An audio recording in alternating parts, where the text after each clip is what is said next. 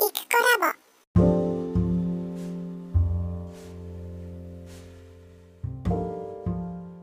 こんにちは、ゆくコラボです。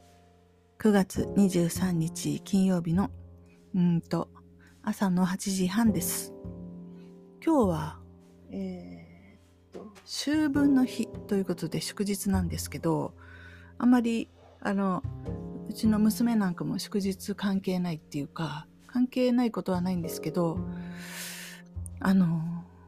うちの娘が勤めているのは社員食堂なんですけど、社員食堂だけに必ずどこかの会社に入っているわけで、しかも結構大きめの。で、うちの愛知県で言いますと、大きめの工場っていうのは、まあ、ほぼほぼ、ほぼほぼ自動車関連ということで、あの、トヨタカレンダーと呼ばれるものがありまして、えー、トヨタが年間この日とこの日稼働するって、まあ、そのスケジュールっていうか、カレンダーをですね、あの、あらかじめ決めるわけですね。で、そうすると、もちろんトヨタさんは、それに、えー、順、そ、それの通りに稼働する、そうするとそこに納品している下請け会社等も全部、それに合わせて動くことになるので、結果的に、あの、愛知県内で、名古屋とかで、なんかイベントをね、企画するときに、え、何月何日、どこの何曜日にしようかとかって、大体ほら土日とか祝日とかで考えるじゃないですか。その時に必ず、トヨタカレンダーではその日は休みじゃないとか、っていうふうに名前が出るぐらい、あの、大きな大きな影響力を持っているトヨタさんなんですけれども、まあ、あの、どう、私もその直接社員じゃないんでわかんないんですけど、多分、こう、一年間のお休みをこうまとめて、大型連休とかにこうしていきたいんだと思うんですけど、こうした、あのー毎月の祝日っていうのは出勤日であることが多いです。ほぼほぼそうなんじゃないかしら。多分その分で夏休みとか冬休み、お正月休みとかを、に、あの、振り替えて長くしてるのかなと。で、大体、トヨタの、あるいはその関連企業の、えー従業員というのは愛知県内、近隣の人だけではもう全然賄えなくて、すごく遠くから、特にね、九州とかが多いですけど、たくさんの人が遠くから来ている。従業員の人が本当に多いので、そういう方たちが帰省しやすいようにっていうことで、夏、お盆とかお正月とかに、そういうふうにしてるのかなと思いますけど、まあまあ、要するに今日は祝日ですけど、娘は出勤で、あの、勤はもともと曜日関係ない、あの、働き方をしてるので、朝になったら工房へ行くっていう風ですので、今、あこの家の中に一人でおります。まるで通常の平日と変わらない感じです。ですけど今日は今日も、えー昼から用事があるので名古屋に行かないといけないっていう、このお出かけすることがなんでこんなに憂鬱なのかという感じですよね。あの、私このポッドキャストで話したかどうか記憶がないんですけど、数日前にですね、うーん、YouTube チャンネルを見ていて、そのなんだ、えっ、と、アナリティクスを見ていて、で、現在の、あの、今日のチャンネル登録者数は586人なんですけど、その時582とかだったんです。前の日ね、80で、で、朝起きたら82になっているのを見た瞬間に、あ、これっていけるなって思っちゃったんです。数字は582か3です。見た数字は。それが600に見えたんですね、私的に。こうざっくり。あの、切り、切り捨て切り上げで。で、600と思った瞬間に、あ、1000は行くって思っちゃったんです。なんとなく、死者誤入して。で、あ時間さえかければというか、放っておいても、このままのペースで言っても、もう長い時間をかければ行くなと思ったら、あ、行くんだったら、ちゃんとやらなくちゃ。みたいにして、なんかね、私の中でカチッとこうスイッチが入った音がしたんですよね。で、逆にこう今まではまあできる範囲でいいやと、ルーティンでやろうみたいになったのが、そのスイッチが入ったことによってすごいやりたくなってしまってもっといろいろ工夫する余地があるだろうととかあのあるいはどんな工夫の余地があるのか探してみたいとか調べてみたいとかそんな風に興味がすごい今 YouTube 自分の YouTube チャンネルにあぐっと集中した感があるんですね。と同時にあのすごい優先順位の話いつもすると思うんですけど優先順位の中で YouTube チャンネルがかなりちょっとグッと一段階上に行ったんです。そうすると、えっ、ー、と、ダンスの順位が1個下がりっていう感じかな。並んだ感じかな。で、この2つが突出して他の全てよりもポンポンと私の中で2つのあの二大興味関心事っていう感じでポンポンとあのクローズアップされた感じがしました。そう。私が不思議猫招き堂っていう名前でチャンネルをやっていて、不思議な話をしないのはおかしいですよね、逆に。だったらお前なんで不思議猫なんだよっていう。だから私がしなきゃいけない話は不思議な話でなくてはいけないんだと。まあ、ざっくり大枠で今も若干不思議な話を選んでるような気がしなくもないですね。SF とかって大体そうですよね。宇宙人が出てきたとかね。えっ、ー、と、地底探検に出かけるとかね。ちょっとこうありえないような不思議な話。というのを、まあ無意識的に選んではいるんですけれども、うん。それでも、今まではそういうのはまあ自分の趣味だからとね、自分個人的なその思考だから、だから読んでるんだっていうぐらいの感じでしたけど、そうではなくてチャンネルの方向性として不思議っていうのがこのテーマになるだろうと思うし、うん、当然そうしないといけなかったよねっていう。朗読チャンネルではなくて不思議な話のチャンネルなんだというふうに自分の中でちょっとこう、あの切り口が見つかったというのか、本来そうでしょみたいに気がついたというのか、そんなような変化でありまして、このね、数が増えてきたから嬉しくなってっていうことも、まあ、トリガーとしてはあるんですけど、あの、本来行くべき方向性がようやくこう、見えたなという、そういう瞬間であったりしまして。でそうしてみると、この不思議な話とかっていうのってものすごく自分のテーマでもあって、ちっちゃい頃からそういうのが好きであったし、大体いろんなことが不思議でしたし、なんで自分ばっかりこうやって次々と転校しないといけないのかなとか、あの、そういうベタな話で言えば、なんで自分はこうなのかなみたいな。うん、なんで他の人と違うのかなみたいなことを結構よく考える人生だったんですけれど、で、今も他の人を見ていても、ああ、自分とは全く違う人種だなっていう、うん、なんか、若い頃は、本当に学生とかの頃は、それが疎外感として感じていて、みんなは、なんか、あの、同じ、なんて言ったらいいの？な、同じ種類の生き物なんだけど、私だけ、あの、あの、別種の生き物だって。そうですね。どう例えたらいいのかな？こう、うん、そうですね。みんながカモの群れだの中に混じってるけど自分だけ鳩とか、そんな感じ？鳥は鳥っていうくくりで、だいたい大きさも一緒みたいな感じなんですけど、なんか種類違うしって。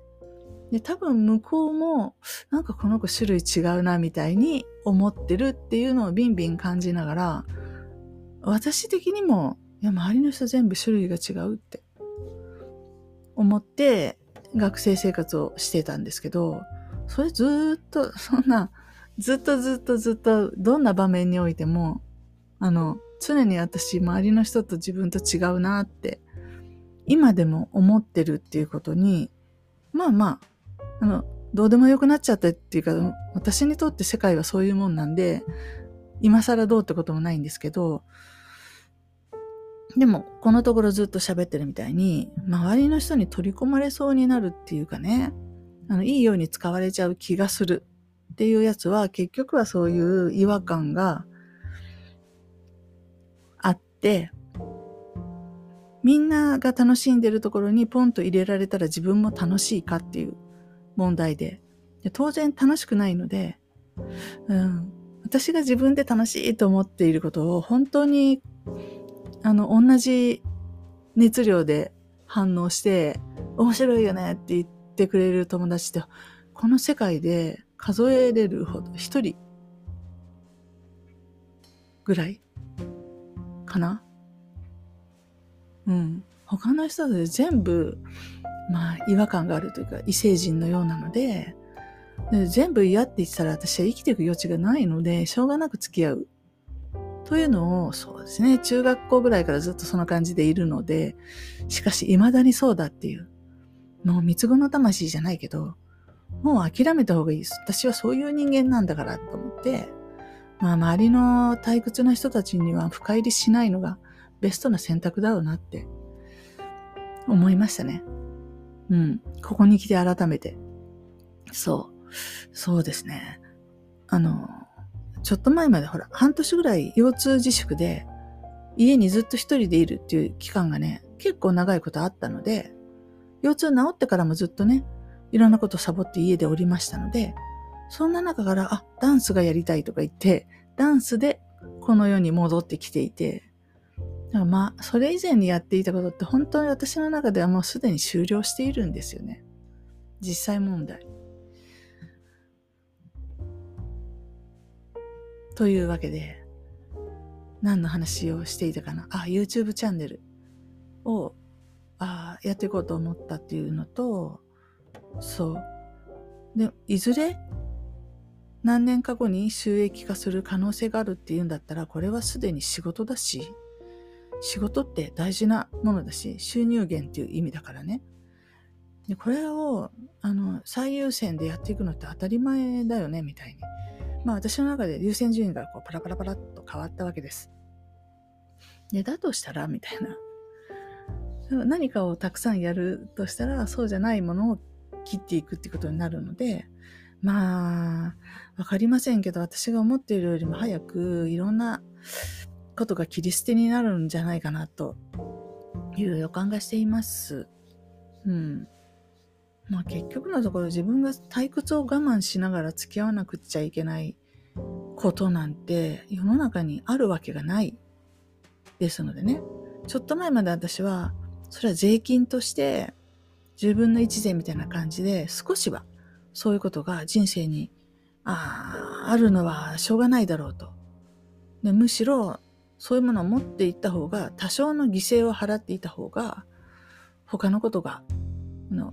楽しく一生懸命やれるんじゃないか、というふうに考えて、本当にそういうふうに思っていたし、そういうふうに思い込ませるというか、自分をね、納得させようとしていたんですけど、そうそう、これも数日前、先週かな？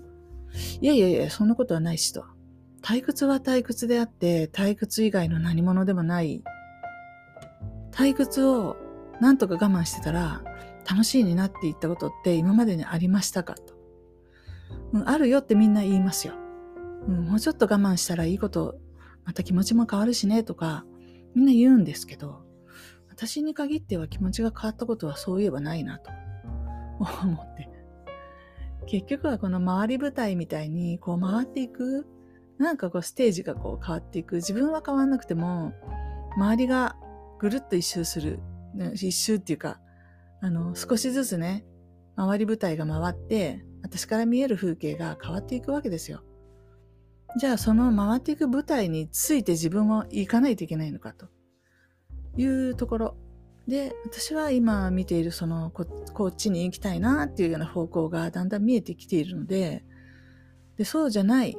ような世界がこう回って消えていくのはもう致し方ないです。そう、それをどうこう言ってこう執着したり、あるいはね、あの、なんかそっちの人たちに迷惑がかかるとか、そういうふうに考えるとおかしなことになっちゃうので、せっかく見えたこの、うーん、希望というか、なんというか、いやいや、こっちだ、みたいな。そういう直感みたいなものを、うん、えー、っと、自分で担保してあげないといけないなと思ったことでした。はい。なんかこう関連的な話になっちゃってるような感じがするんですけど、具体的な話、名前とかを出さないからね、あの、かえってややこしい感じに聞こえてるかもしれないんですけど、うん、とにかくこう変わらないように見えても世界は刻一刻と変わっているし川の水がね川の幅とか水の量とか変わんないから川は川って思ってても流れてる水自体は全然違うものが上流から流れてきては下流に消えていっているわけでその一点を流れている水は常に違うわけなんですけどそれと同じようにとにかく出来事は止めどなくどんどん起きてくる。で、昨日、昨日、そうですね、550だったチャンネル登録者数は次の日には551になるみたいにして、昨日と今日ってほんのちょっとだけどちょっと違うんですよね。私が置かれてる状況っていうのもそういうふうにしてじりじりと目に見えない遅さで変わっていっているんですけどある時、その臨界点を超えて大きくガサッと変わるっていうことが起きてくる。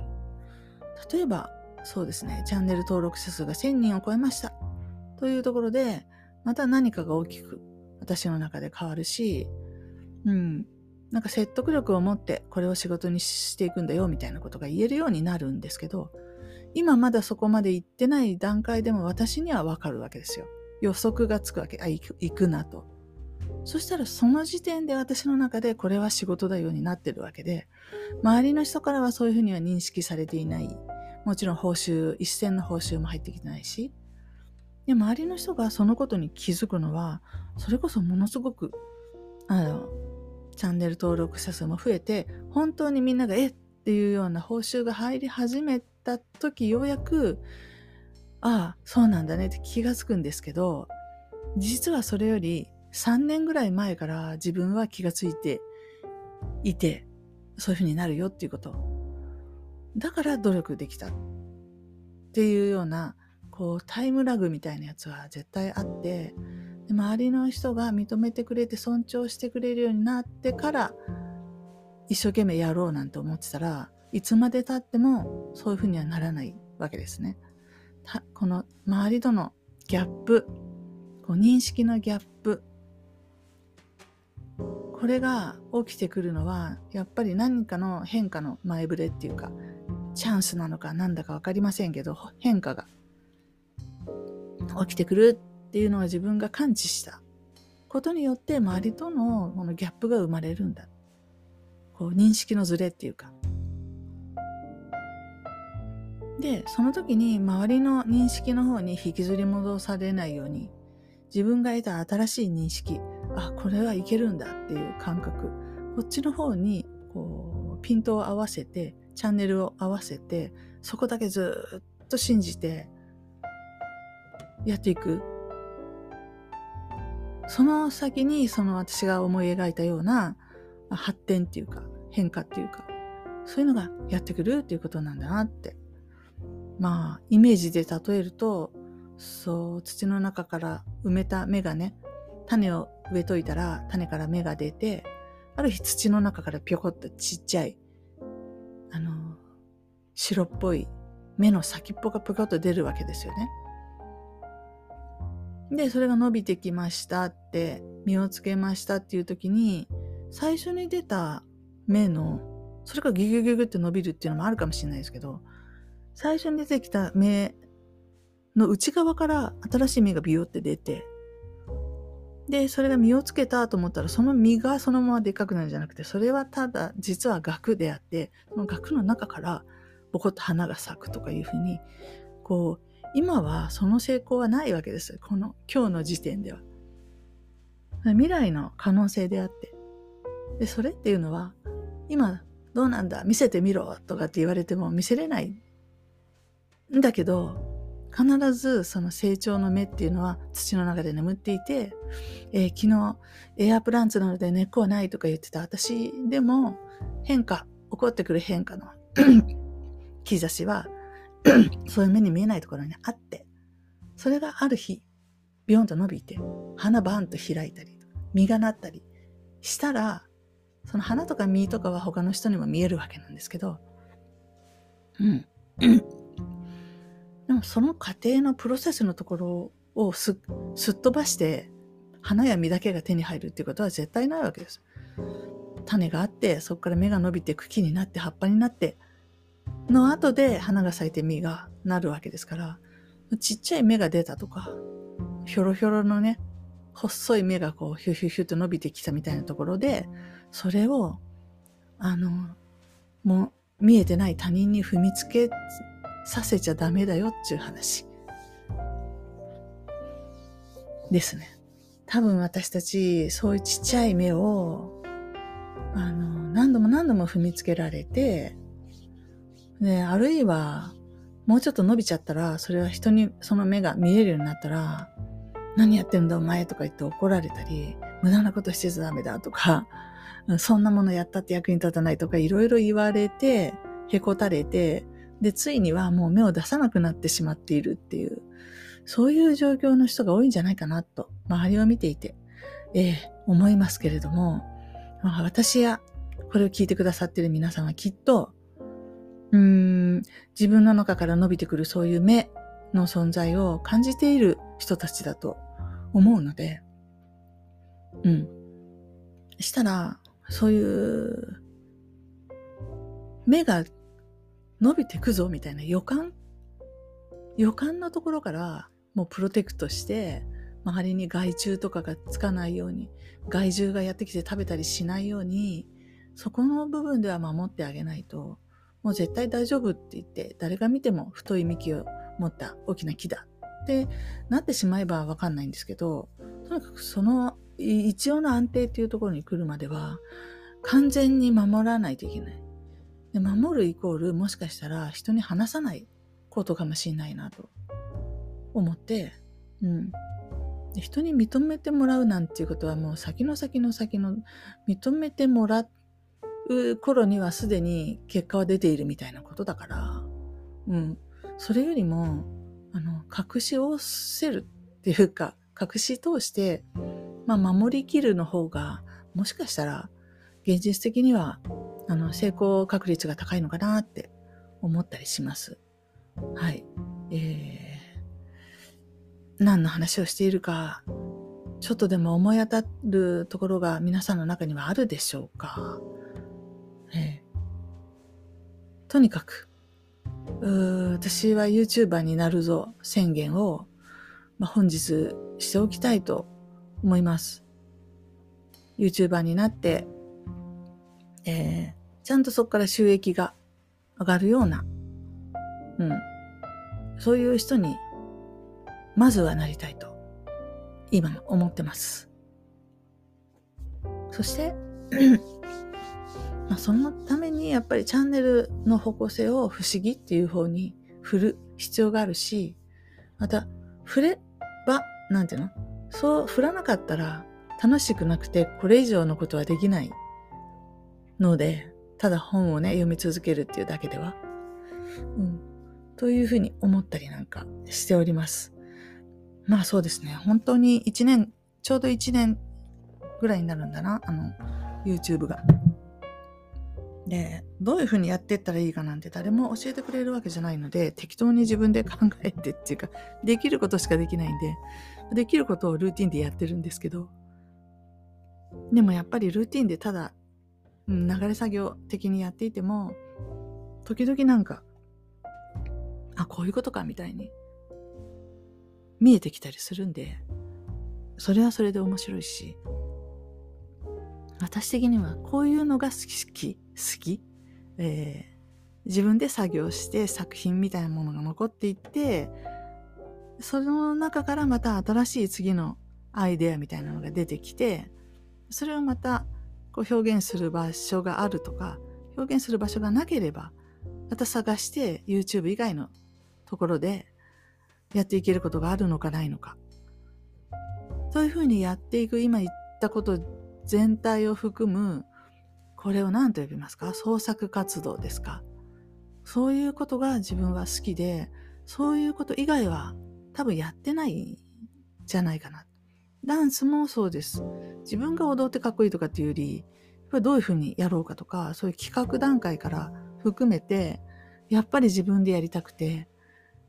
ああ、めんどくさくて大変なんですけど、で、最終的にはこれっていう作品が出来上がったっていうふうにしたくて、うん、やっているっていうところで、多分私はその作品を作るということしかやりたいことはなくて、うん、作品が出来上がってこないような活動ってありますよね。ああ。で、そういうのっていうのは長続きしないんだと。まあ人から見て、この子はなんか何やっても長続きしない人だね、みたいに思うのは、私がやっている本当のその作業を知らないからに他ならなくて、うんと本当にやっていることっていうのを私の中で言えばそれこそねインターネット初めてやった時からずっとなんかこうなんか書いたり日記だったりもしますけど何らかの何かをコンテンツを作り続けて書き続けてきているわけでそれがここに来てたまたま動画になったんですけどでも大枠ではそうやって何か作って自分で作ったものをネット上にこう配信するみたいなことをやり続けてお、あれ36ぐらいからやったから何年ですか？計算ができないけど25年。四半世紀。そう、一日も休むことなくと言っていいぐらいネットで何かを発信するみたいなのをやってますし、それが見えない人たちっていうのも世の中にはいて、うん。で、そういう見えない人たちに向かってどれだけアピールしたって見えないんだから無駄でしかないっていうところで最初の話に戻って結構そういう人たちの方が周りに多いなと思ってだからいつもどんな場所にいてもなんか自分だけ透明人間になった気がしたりとか周りの人と人種が違うような気がしたりして人種が違うとかあるいはほら外国に行ってるみたいみたいななんか言葉は理解できるんだけど何言ってるかわからないみたいな感じ。わかります？この感じ。日本語なんで、なんか言ってる言葉の意味はわかるんだけど、この人たち何が言いたいのかがわかんない。何が楽しくてそれ喋ってるかわかんない。っていう感じ。これ転校生あるあるじゃないかな。でもその感じのまま今もいるっていうのは、ね、あのー、すごいなって自分でも思いますけど。はい。というわけで何の話だったか忘れましたが、そう、YouTuber になるぞ宣言を本日のところでしておきます。今更かいみたいな話ですが。以上です。